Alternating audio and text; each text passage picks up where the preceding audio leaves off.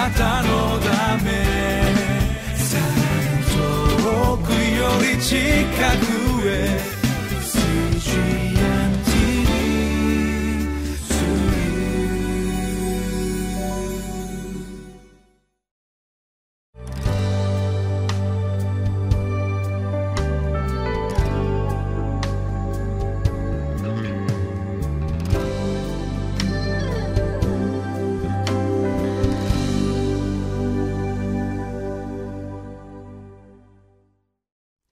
皆さんご機嫌いかがですか？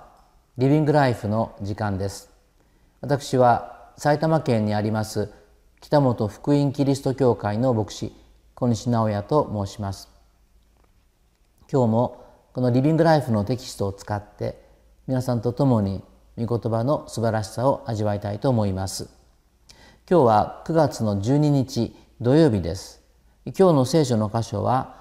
旧約聖書のエゼキエル書。1章の1節から14節までです。リビングライフの今日のテキストのタイトルは「絶望の中にも神は共におられます」と書かれています。このことの意味を共に御言葉を通して探っていきたいと思います。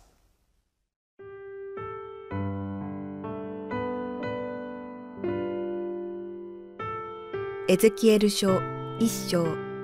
1節から14節第30年の第4の月の5日、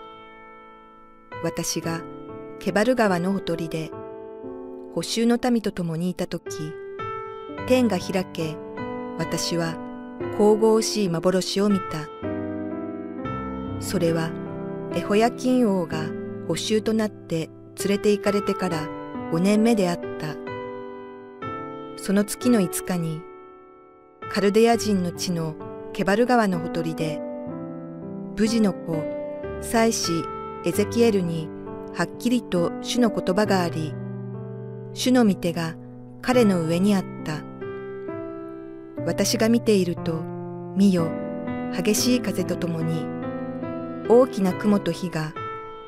ぐるぐるとひらめき渡りながら北から来た。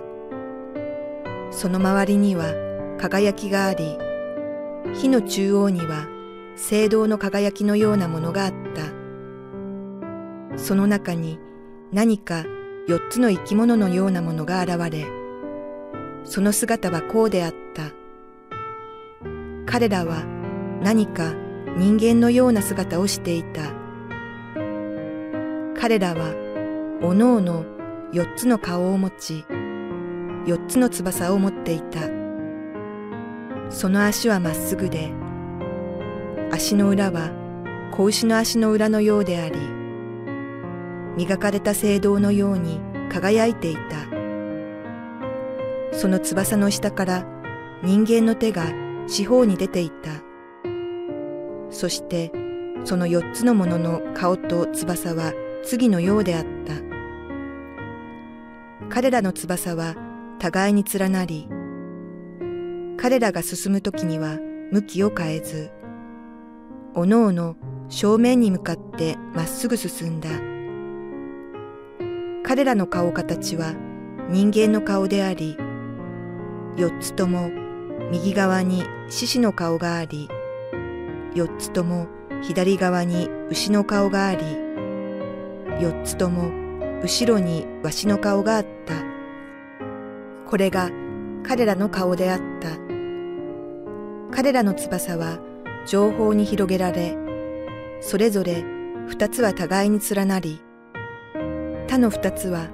おのおの体を覆っていた。彼らはおのおの前を向いてまっすぐに行き、霊が行かせるところに彼らは行き、行くときには向きを変えなかった。それらの生き物のようなものは燃える炭のように見え、松明のように見え、それが生き物の間を行き来していた。火が輝き、その火から稲妻が出ていた。それらの生き物は稲妻のひらめきのように走って行き来していた。今日から旧約聖書の預言書エゼキエル書の、えー、を、まあ、読むことになりますが今日は最初の箇所です一章の一節から14節までです。この一節から三節のところに時代背景が書かれているので最初にそこを読んでみましょう。第30年の第4の月の5日私がケバル川のほとりで補修の民といた時天が開け私は神々しい幻を見たそれはエホヤキン王が補修となって連れて行かれてから5年目であった。その月の5日にカルデア人の地のケバル川のほとりで無事の子祭司エゼキエルにはっきりと主の言葉があり主の御手が彼の上にあったと記されています。最初の第30年というこの30年がどこからの30年かそれははっきり分かりません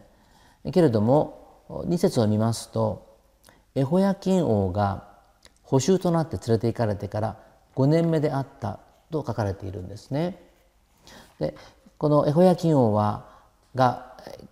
これは第一第二列王記に書かれての終わりのところに出てきますけれどもエホヤキン王がバビロンによって連れて行かれたという出来事が起こるわけですね。でその時に、えー、列王記を見ると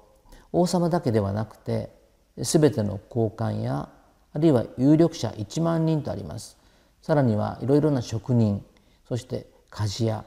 そういう人々が一緒に連れて行かれているんですね。で聖書を見ると貧しい人々を除いては皆連行されたと書かれています。本当に多くの人々が自分たちが住み慣れた場所国からこの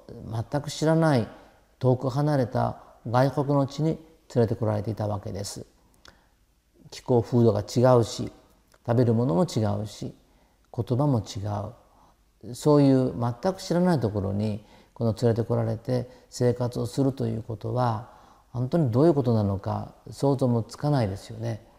まあ、例えて言うと、まあえー、私たちにもこの拉致をされた人たちがあいますけれどもそういう人たちが今北朝鮮でどのような思いで暮らしているのかと思う時に本当に胸が痛みますけれども、まあ、この当時のこのユダの民の人々も王様もまた有力者たちもまた多くの人たちが皆このようにして自分たちの国を追われて外国の地で生活をしているという中で本当に大きな苦しみもあったでしょうしまた絶望の中にいたんだと思います。特にエゼキエルは祭司という立場で神に仕えた人々人でありましたからこの自分が信仰を持っているこの神が全能者であるはずなのにもかかわらずこのような状況になっていることに本当に大きな葛藤もありまた苦しみもあったことだと思うんですね。で私たちも信仰を持っていても本当にこうどうしてこういうことが起こるんだろうかと理解に苦しむようなことが起きることもあると思うんですね。でそういう時に私たちはどうしてこういうことが起こったのか神様は本当にいらっしゃるんだろうか神様は私のことを忘れてしまったのではないだろうか、まあ、そのような非常に否定的否定的なこうネガティブな思いに落ち込んでいくと思うんですね。でも、ま、今日のこの状況も人々、まあ、ゼキルを含めてユダの人たちは本当に絶望の中にいたんです。けれどもこの3節にありますようにこの祭司エゼキエルにはっきりと主の言葉があり主の御手が彼の上にあったとあるんですね。神様は我々が気づく気づかない関係なく確かに今も生きておられてそしてこの世界を支配しておられるんですね本当の支配者コントロールしておられるのは神であるということを私たちはまあどのような状況の中にあってもそのことを確信して信じていかなければいけないと思うんですね。まあ、この時神様はこのユダの民を決して忘れていたわけではなくてこれからの新しい道を示そうとこのエゼキエルに新しい幻とメッセージを送ったわけですね。でその幻の内容が後半に書かれていますがそれは4つの生き物の姿でありました。4節見るとこうあります。私が見ていると見よ激しい風とともに大きな雲と火がぐるぐるとひらめき渡りながら北から来た。その周りには輝きがあり火の中央には聖堂の輝きのようなものがあった。その中に何か4つの生き物のようなものが現れその姿はこうであった。彼らは何か人間のような姿をしていた。彼らはおのおの4つの顔を持ち4つの翼を持っていた。その足はまっすぐで足の裏は子牛の足の裏のようであり磨かれた聖堂のように輝いていた。とあります、まあ、不思議な幻が見えたんですけれども、まあ、私が見ていると見よという言葉が、まあ、よく出てくるんですが、まあ、エゼキエルも驚いたんでしょうね。ですからこの幻をの意味を語るから聞きなさいというねそういう、まあ、このエゼキエルの、まあ、この情熱を感じさせられる言葉ですが、まあ、激しい風とか大きな雲とか火というのは全てこれは神の、まあ、臨在を表すものであると思うんですね。でそういう中に、まあ、生き物があったこの生き物ががこの幻の中心であるわけですけれどもその特徴としてはこの6節に4つの顔を持ちとあります。4つの顔というのは4つの方向を見ているということですから全てのことを見ておられて全てのことを知っているという、まあ、神のことを表していると思うんですね。4つの翼というのはこれは、まあ、ケルビムというこの翼がありますけれどもこの4つの翼で自由に飛び回っていくんですね。ですからそれは自由に飛び回るほどのこの活動力活動する力を表していると思います。このようにしてまたこの7節にはその足のことが描かれていますけれども、え、この足がこの磨かれた聖堂のように輝いていたわけです。ま、これら全てのものは神の栄光と神の力を示すものです。え、そのようにまたこの生き物の顔のことも書かれているんですが10節読みますと彼らの顔形は人間の顔であり4つとも右側に獅子の顔があり4つとも左側に牛の顔があり4つとも後ろにわしの顔があったとあるんですねちょっと不思議な幻なんですけれども、えー、この特に獅子は力を表すものですしわしというのは素早い行動力を表すものですね。このように実は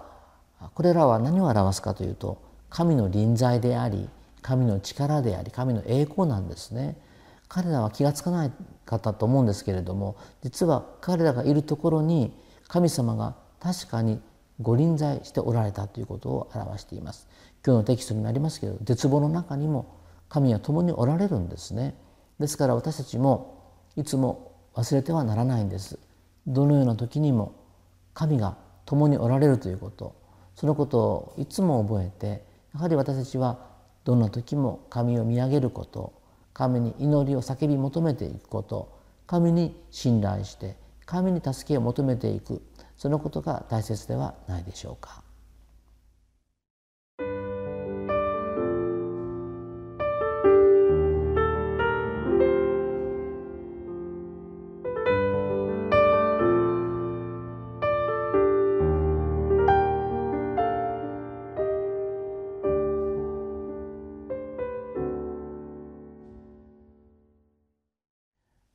今日読みましたエゼキエル書というのはユダの民がバビロンに捕囚されたその時に活躍した預言者エゼキエルの言葉が書かれている書物ですね。彼らにとっては本当に暗黒の時でありました。でもそこに神の言葉が確かに現れました。我々の生活の中にも暗黒の時があるかもしれませんがどんな時にも神が共におられ神がメッセージを語ってくださることを覚えてこれどんな時も絶えず神に信頼したいと思います。それではお祈りをいたしましょう。愛と力に満ちた全能なる神様。今日の御言葉を通して人間の目には絶望と見える状況の中にも神様が確かにおられてそして全てを支配しておられることを学びました。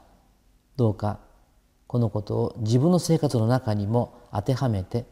いつもあなたを信頼しあなたにより頼みあなたに助けを求めていくものとならせてください救い主イエス・キリストの皆を通してお祈りいたします。アーメン